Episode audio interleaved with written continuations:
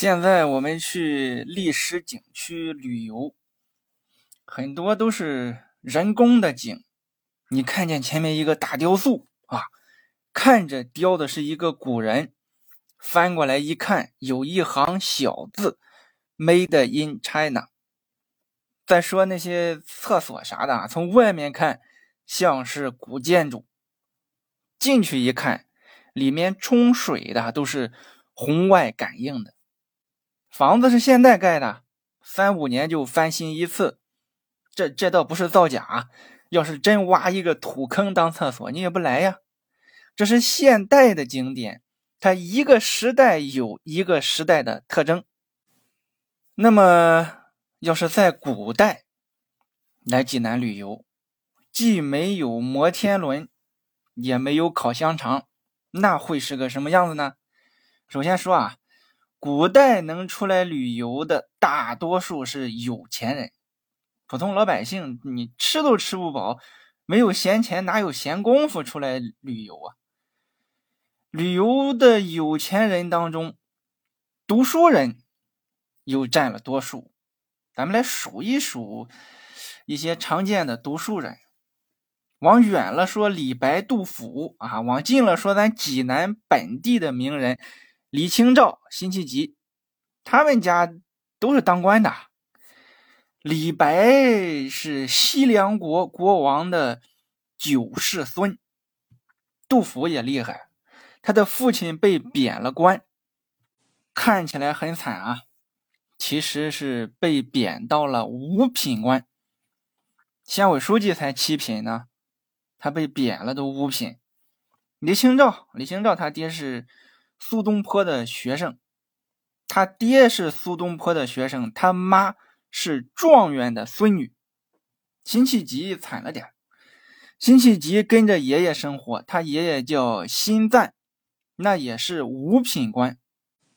所以啊，我们经常看到书上说他们这么苦那么难，可能这只是单从某个层面来讲，一个王子没有当上国王。从某个角度来说，这也能让他难受一辈子。到我们老百姓，这就是吃不饱穿不暖。他不会说说我是该吃燕窝呀，还是该吃海参呀？哎呀，人生真的是好难呀！这种话现在叫凡尔赛，或者说叫绿茶。其实也不能这么说啊，也可能是咱们品级不够。我那天听我们小区一个老太太说啊，她说她退休金是一万二。我一听，我感觉她在炫耀啊，这个目的不纯，她在吹牛来显示自己。她后来说了一句话，我当时就把我点醒了。她说：“啊，多吗？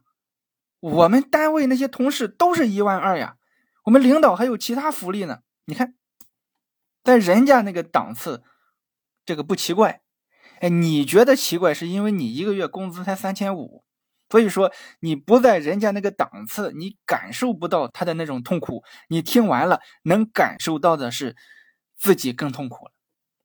不过现在好了，现在甭管你有钱没钱，你一个月总能抽出一天的时间吧？啊，抽出时间去逛逛济南还没去过的地方。我下面要说的这几个地方，你听听去没去过，看看古代人。都是怎么玩的？古代的文人啊，来济南旅游，他们去哪里呢？济南老牌的景区中有一个套餐，那就是奇烟九点，没听过吧？你没到那个档次，你不是文人。齐就是齐鲁大地的齐啊，以前济南它叫过齐州、齐郡。嗨，齐郡可不是日产齐骏。我知道听众当中啊，有不少开车的。或者是出租车司机朋友啊，你们对车熟悉，又是听音，他看不着字。这个郡是郡县的那个郡，咱们济南原来属于齐国啊。秦始皇灭了齐国，将齐国一分为二，一半叫齐郡，另一半叫琅琊郡。这个郡比市大，比省小，所以齐就是指济南。烟呢，烟就是烟火那个烟，冒烟的烟。奇烟九点就是济南大地上有九个冒烟的点，是一种从地球外面往下看的角度，就跟游戏里面的地图一样。奇烟九点这个名字啊，不是济南人自己想出来的，是从李贺的一首诗中抽出来的。李贺呀，被称为诗鬼。咱们都知道有诗仙、诗圣、诗魔，李贺他是诗鬼，这些称呼是不一样的。鬼才跟天才是有区别的，天才是大人物，鬼才一般都是小人物，他还不按常理出牌。我觉得周星驰就是鬼才，你看周星驰，他连影帝都没拿过，但是他的电影确实是犀利。诗鬼李贺呀，写了一首诗叫《梦天》，就是做梦上天了。我给大家读一下：老兔寒蝉泣天色，云楼半开碧斜薄。玉轮乍露湿团光，鸾佩相逢桂香没。黄尘清水三山下，变更千年如走马。遥望岐州九点烟，一泓海水杯中泻。乍一听你听不懂，觉得没什么，但是我一解释完，你再回味一下，觉得嗯，写的确实玄妙啊，不愧叫诗鬼。第一句，老兔寒蝉。泣天色，云楼半开碧霞薄。李贺做梦了，梦到自己上天了。他眼前是什么场景呢？一只老兔子，一只白蛤蟆。天很冷，地很凉，他们趴在那哭。这叫老兔寒蝉泣天色。他们哭什么呢？泣天色，哭这个天的颜色。那么天什么颜色呢？下一句就说了：“云楼半开碧霞薄。”这个白云啊，就像高楼一样，一层一层的。坐过飞机的朋友有体会啊，这个白云啊，一层一层。但是呢，这个一层一层的白云，它只开了一半从这一半里面有白光。透过来，这么斜着照在墙上，这是哪里呢？这是月亮上面。你闭上眼睛想象一下这个场景。开车的朋友就算了，别闭眼，注意交通安全。我不能再说了，不然这个节目就跟济南没关系了。怎么呢？全成了诗歌鉴赏了，是吧？反正意境就很美。他后面又在桂树丛中遇到了嫦娥，他还。看到下面的蓬莱仙岛，不一会的功夫，这个跟跑马灯似的啊！蓬莱仙岛变化了一千多年。重点是最后一句：“遥望岐州九点烟，一泓海水杯中泻。”他说：“从月亮上面往下看，中国的九州就像九个小点像烧过的烟火点一样。”哎。看不清，得仔细看，有那么九个小点。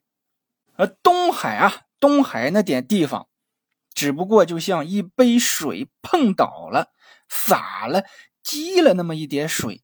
这就是遥望岐州九点烟，一泓海水杯中泻。你听听，这说的不就是从卫星云图看山东半岛吗？他描绘了一个宇宙时空地理的超级画卷。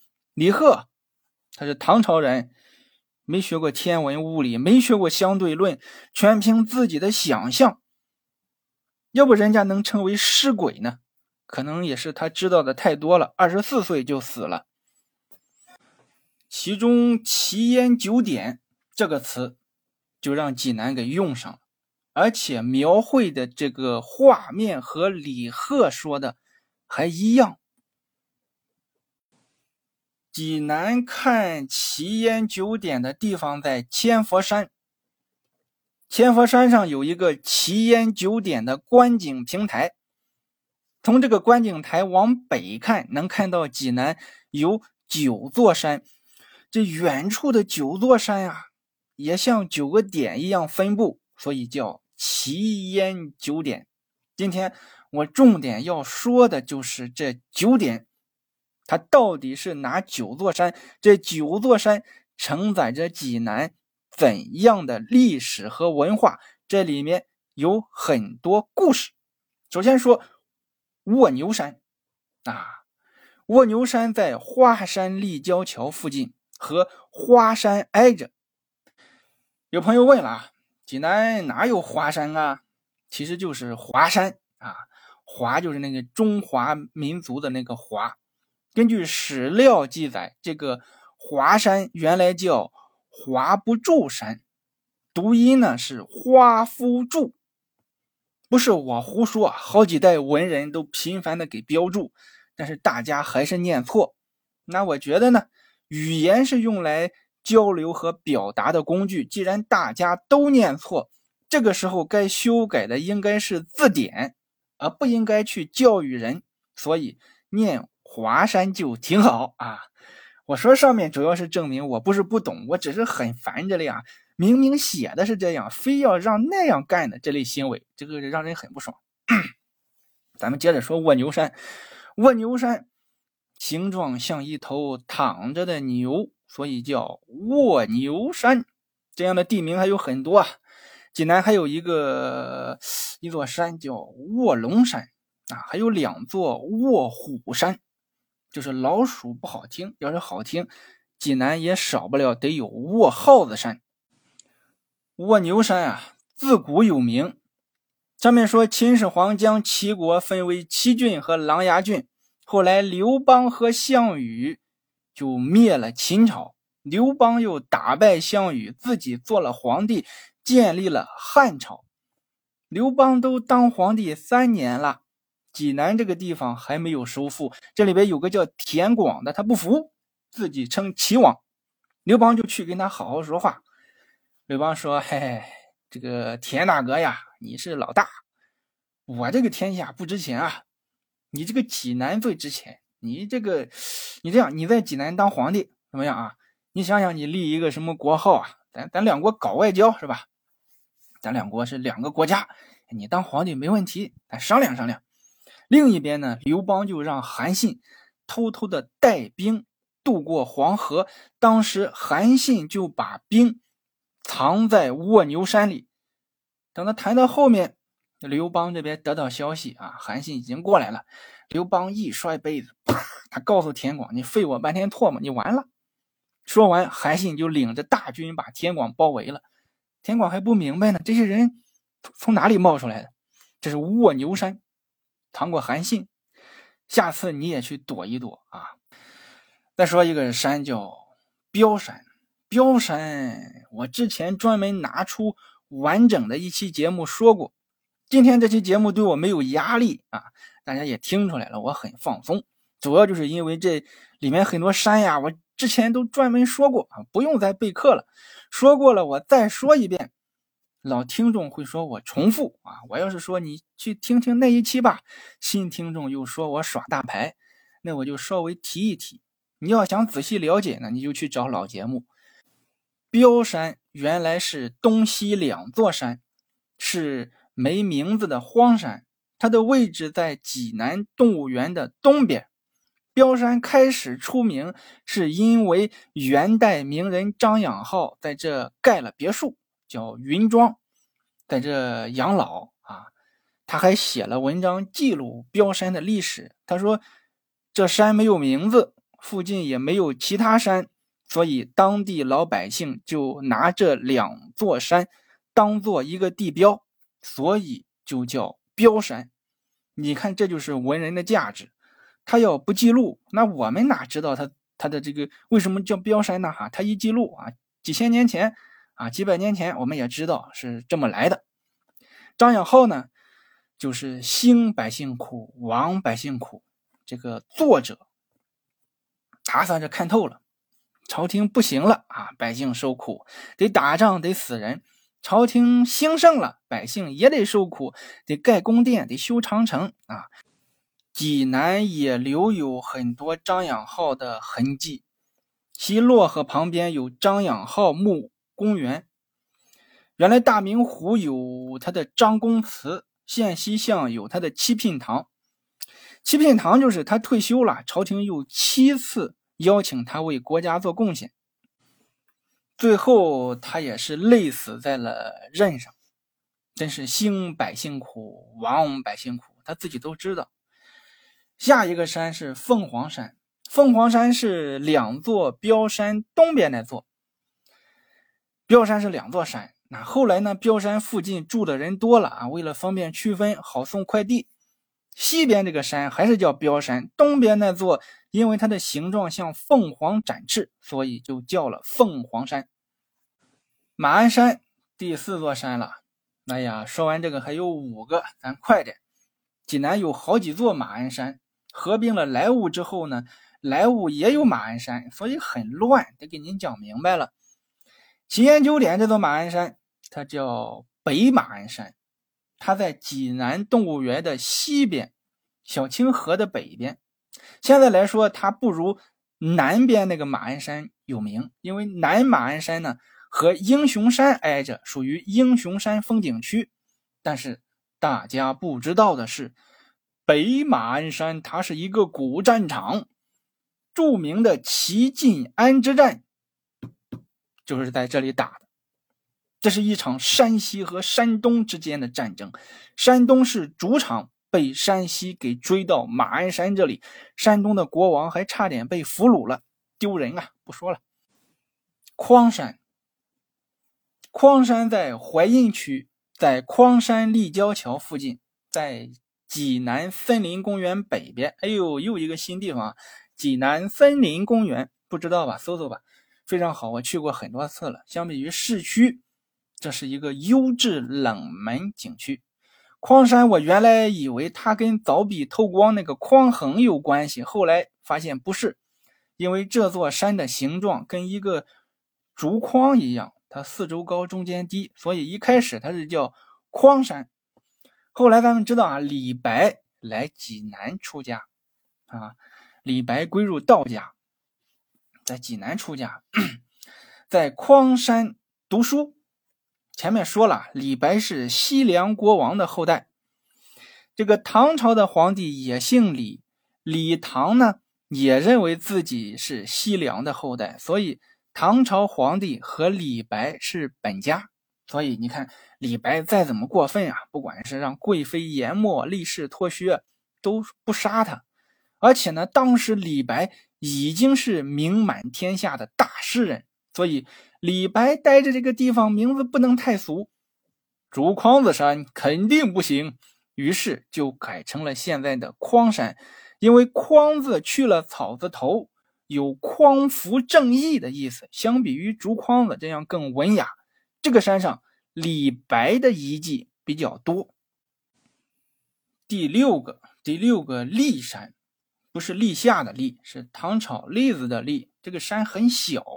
它就像栗子一样，在这个北马鞍山的西边，不怎么出名啊。那它本来就很小，在城市的这个进化过程中啊，它也快被铲平了。第七个药山，这山在济南动物园的西北方向，在蓝翔技校的东边。这个山我也有一期节目专门说过。这个山它出产一种石头，叫阳起石啊，阳。阳刚的阳起勃起的起，这种石头可入药，这个药就是壮阳药啊，听名字就知道嘛。阳起，在宋朝啊还被列为贡品献给皇上，所以这个山就被称为药山。另外啊，传说当年神医扁鹊在这采药，所以很早之前这个地方就叫药山。为什么这山上生产药材呢？因为二郎神担着山去追太阳鸟，他把山放在这歇脚，结果山扎根了，疯狂的生长。最后太上老君来了，用药葫芦才制止住山体扩大。因为老君的药葫芦在这下了药，所以这山药材比较多啊。原来节目更精彩。第八个雀山，在黄河北岸。在黄河森林公园的东边，又一个森林公园啊，和前面那个不一样，这是黄河森林公园。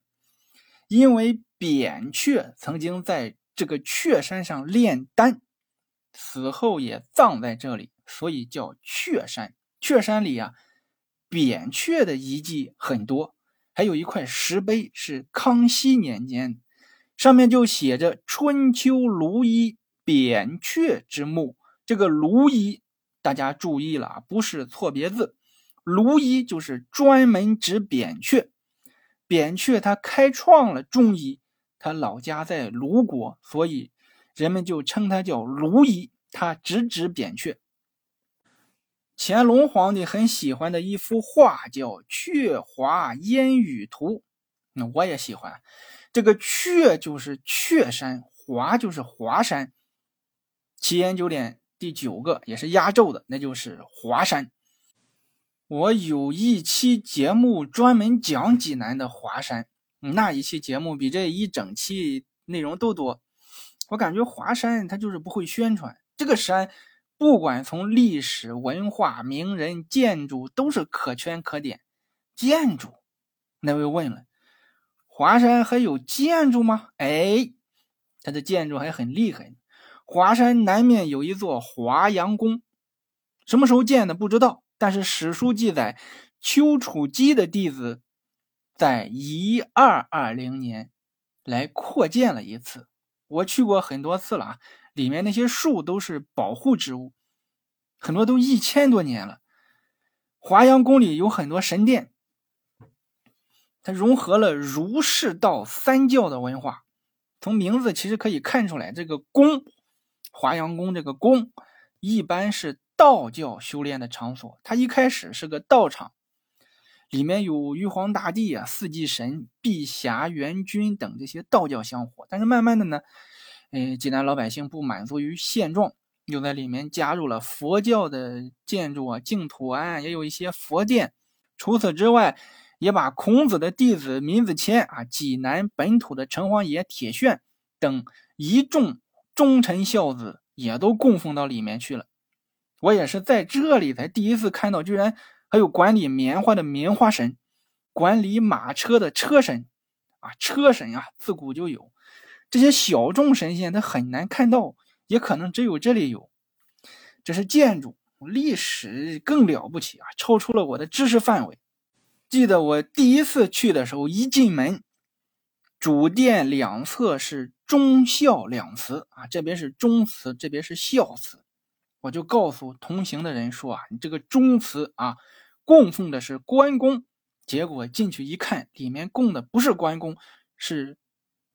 庞丑富，哎，这个庞丑富是谁？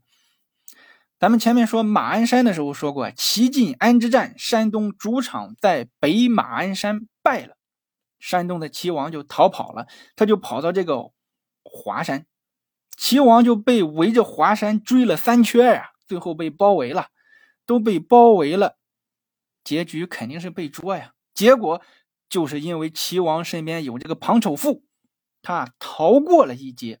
庞丑富连忙就跟齐王换衣服，俩人换完衣服，齐王就变成了一个小兵，俩人就上演了一场小兵大骂国王：“你是什么国王？你这个国王不是东西！我跟着你，我算倒了霉了。”最后，小兵骂骂咧咧的就走出人群，走的这个小兵他就是齐王，大家严加看管的，最后被捉的这个不是齐王，是庞丑富。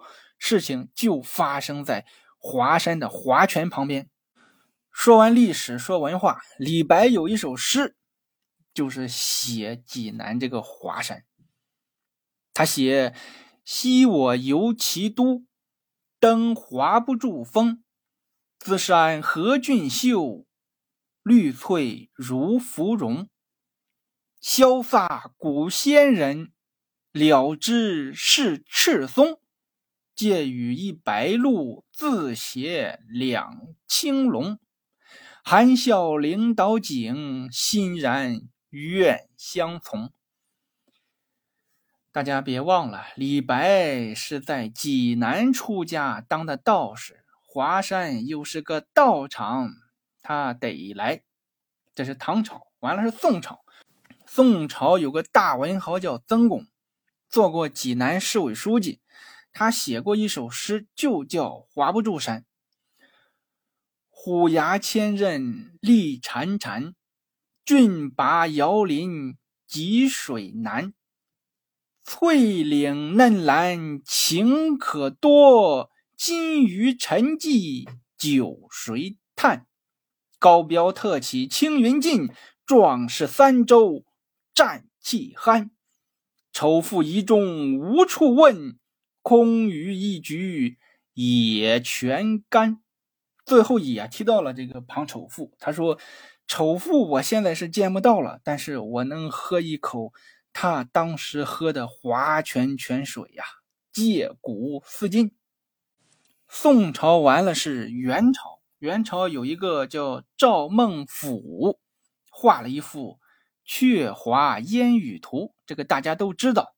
他落款写道：“于通守齐州，罢官归来。”为公瑾说：“齐之山川，独划不住最知名。”老赵其实是江南人，他在济南做过官。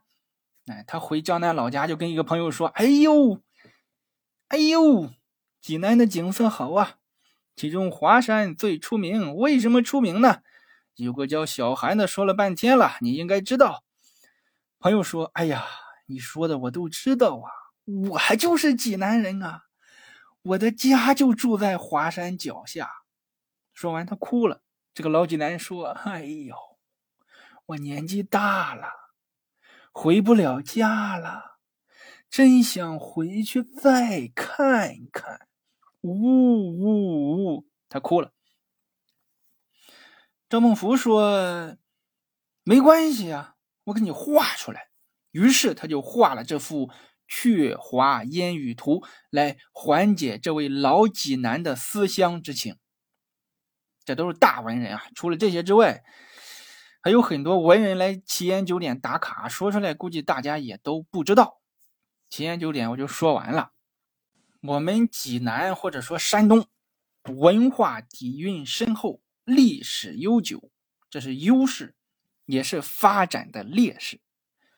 优势就不用说了，文化从来没有断过，几千年的经验，多少代人的智慧，我们一生下来，仁义礼智信该怎么当官，该怎么做人，你不用再去探索，你也不用再去走弯路，祖先都给你总结好了。但是，同样因为我们的文化太强大了，以至于我们不敢尝试，不能尝试，一切都还是老路子。遇到事情啊，总是想从历史中去找先例。这个事情原来有没有人干过呀？啊，结果怎么样啊？找不到啊，就不做。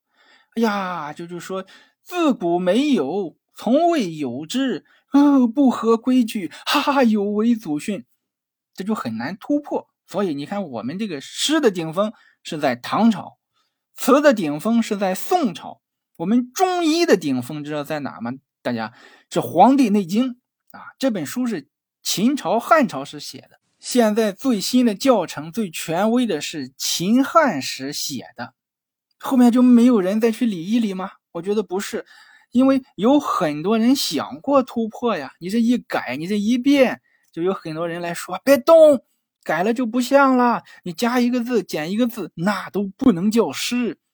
其实主要是你一改，老子这么多年功夫白练了。哎，我那天还看到有人写王羲之的书法作品《兰亭序》，他们是真尊重王羲之呀，连王羲之写错涂抹的那个黑方块都认真临摹。为什么呀？你没有这个错字啊，就不是王羲之的书法，大家就不认可。